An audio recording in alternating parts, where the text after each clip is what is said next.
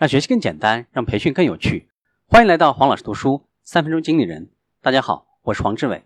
本期我们来分享：沟通需要情商，限定性因素能够促进谈判。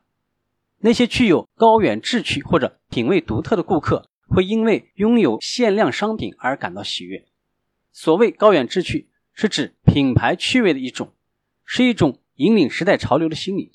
这种心理包括了以下的因素：独占欲，站在时代的最前端，可以大大满足自己的优越感；购买高价的商品是身份的象征，以此呢赢得别人的关注。跟别人相比，自己才是独一无二的，被别人高看一眼。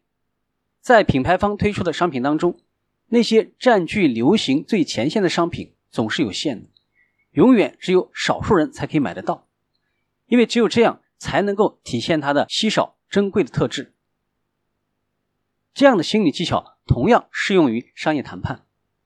如果想让对方从心理上重视，提高会谈的价值，增加限定性的因素会更加有效。在敲定日程的时候，跟什么时候都可以，根据您的安排来定。这类想法相比呢，下午三点拜访您，这种说法更能够让对方感到时间的紧迫。着装整洁。